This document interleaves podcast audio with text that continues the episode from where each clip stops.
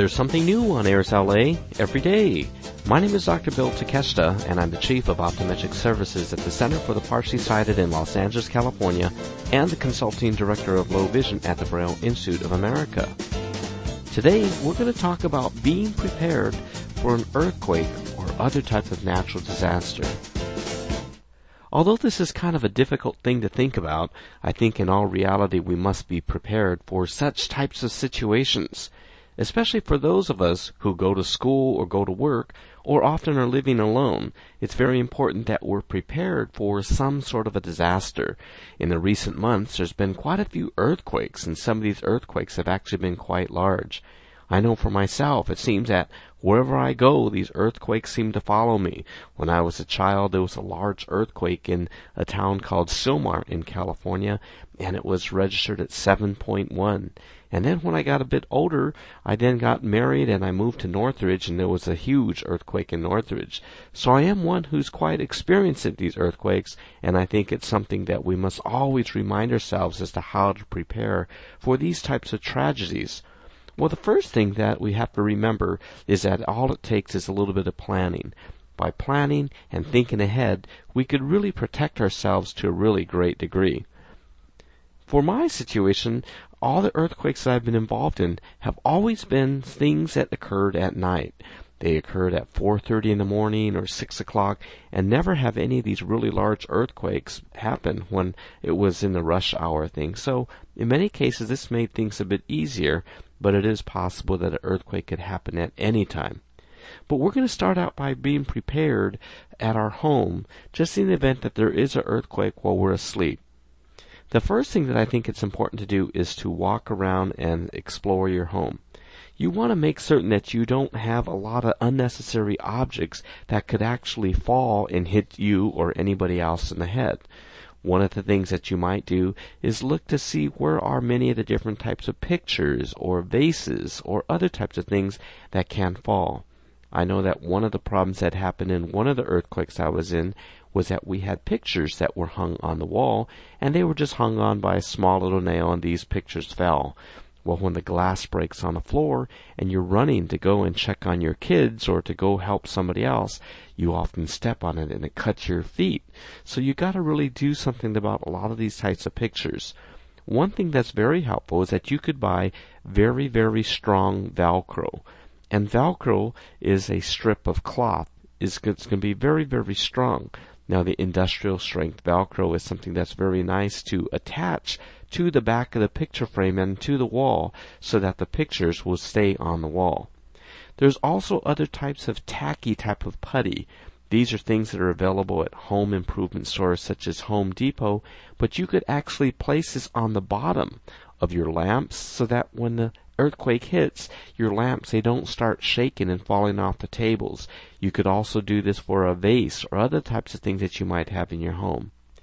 If you have any kind of ceiling fans in your home, make certain that your electrician or handyman who installed it installed it so that it is earthquake safe. There are small cables that can be attached within that fixture so that it won't fall directly down. Another very important but quite obvious thing to remember is to position your bed in a position that is going to be the safest. You don't want your bed to be underneath the wall unit where you have a lot of books or a TV or other things that could fall on you. And you also want to position your bed so that your head is as far away as possible from the window. This is a way that you're not going to be hurt should the glass break. You don't want that glass to be shattering on top of your head or your face. In the kitchen, this is where most of the damage occurs. Every earthquake that I've ever been in, the kitchen is really a place that just blows you away. There's so much equipment and dishes and pots and pans and food that you have in your kitchen, and things will literally pile up to be two to three feet in the air. So when you organize your kitchen, you want to put some of those things that are going to be more breakable towards the bottom. For example, if you have plates, you might want to put the plates actually on the bottom cabinets. If you have a lot of bowls, put them on the bottom cabinets. And on the top cabinets, you might put other types of things. It might be dry packages of food, or you might have seasonings or other types of things.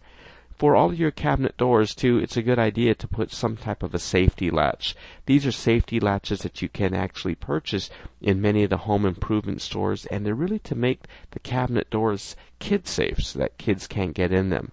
But what I find is that these types of cabinet latches, they are something that really helps so that all of these different food items and such don't fall on the ground. Now another thing that you also have to then be prepared for is going to be food and different types of water. We all know that sometimes it could take days before someone could reach us. If we think back to Hurricane Katrina, it took many days for people to get some types of help.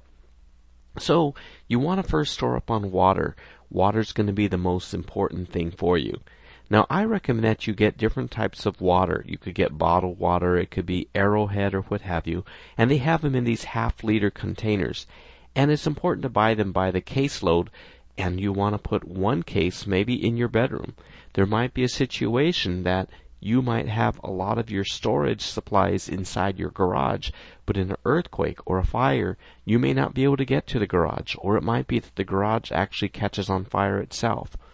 So in most people, they usually will find that it's good to place these things in different areas. If you have a case of water in your bedroom and for some reason you can't get out of your bedroom or it's too difficult to get to the kitchen or the garage, you'll have water. Another good thing is to keep some protein bars. A lot of these protein bars are quite tasty and they last a very long time.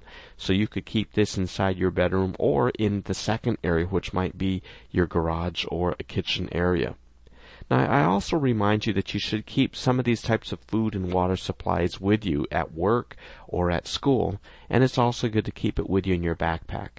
I recommend that all of you students keep a couple of bottles of water keep one of them in your backpack and maybe one of them at your locker at school and throw a bunch of those different types of power bars inside your backpack. That could be very, very helpful. Sometimes it might be a day or two before you get any kind of food and water and this will hold you over until the Red Cross or the fire department actually brings you different types of food. There's other types of things that I think are really helpful for your survival too it's very, very important that you speak to your friends and your family, your classroom uh, co-mates and, and co-workers and set up a plan. If there is an earthquake, what are you going to do? You want to remember, if you're at an earthquake, stay in the room or stay in the house. Do not go outside. And the reason for this, especially if you're low vision, is that you may not see a down power line. There's been cases where there's been a tornado or a flood and there's been electrical power lines. Well, if you're low vision and you don't see that power line and you touch it, it's going to electrocute you. So, in most cases in a home, you don't have to worry about that because all of the wires are going to be inside the wall. So stay inside the home or inside the room. Also, never run and rush out of the building if there's an earthquake. I know that there's been so many times that people panicked. They ran out of the building because of the earthquake and the building was shaking, only to be hit in the head by flying glass or brick. So stay inside your home. You want to find an area that you can take cover. It could be underneath a coffee table or underneath your table or in a desk, but there's going to be many places that you can actually look for cover. Now, when you're having these types of preparation drills, you want to tell family members where all of you are going to meet. What you don't want, let's say for example that you're at work and your kids are at school and your other child is at a friend's, you want to make certain that each of you aren't looking for each other and just roaming the streets trying to find each other. In other words, most kids should stay at school. You should stay at school until somebody can come and get you. If you're at work, you want to make a plan that you're going to stay at work. If somebody's at home, they could stay at home until things start to clear up and you do get some help.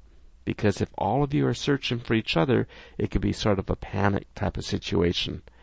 The last thing we're going to talk about is how to be prepared. You really also should try to wear good shoes all the time. I know it's fun to wear flip flops and sandals, but if there is an emergency or an earthquake, it's going to be a lot more difficult to run or to move if you have sandals and slippers. Imagine the people who were at the World Trade Center on 9-11. Those who had better shoes had a much easier time to get away one of my friends who was in the World Trade Center actually had to run. He had to run, and it was just amazing what he went through. but if he was barefoot, he would not have made it. So always keep a good pair of shoes with you. I recommend that you keep your shoes and other important things underneath your bed.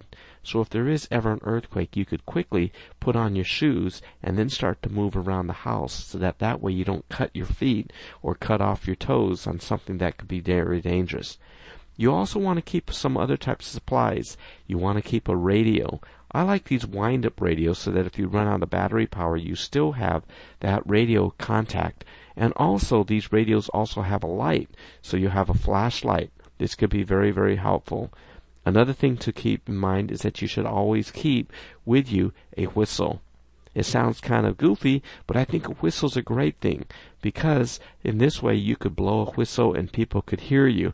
It's not going to take as much effort from you as compared to yelling all the time.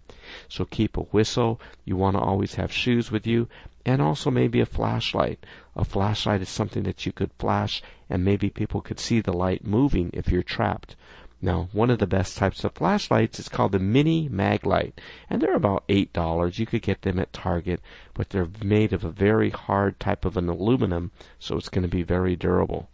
So overall, just be prepared for these types of earthquakes and events. It may be that there might be two, three, four, maybe even a week where you don't have water, so you need to have water.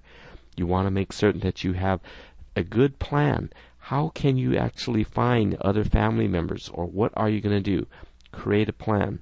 Number three, keep a little bit of food. Some protein bars, things that last a long time and you don't have to have water prepare, but the protein's going to keep you energized.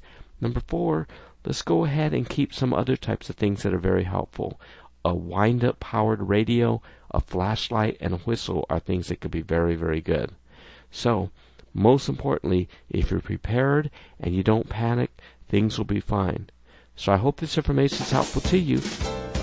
This podcast is intended solely for the use of the blind and the print impaired audience. Any unauthorized use is prohibited.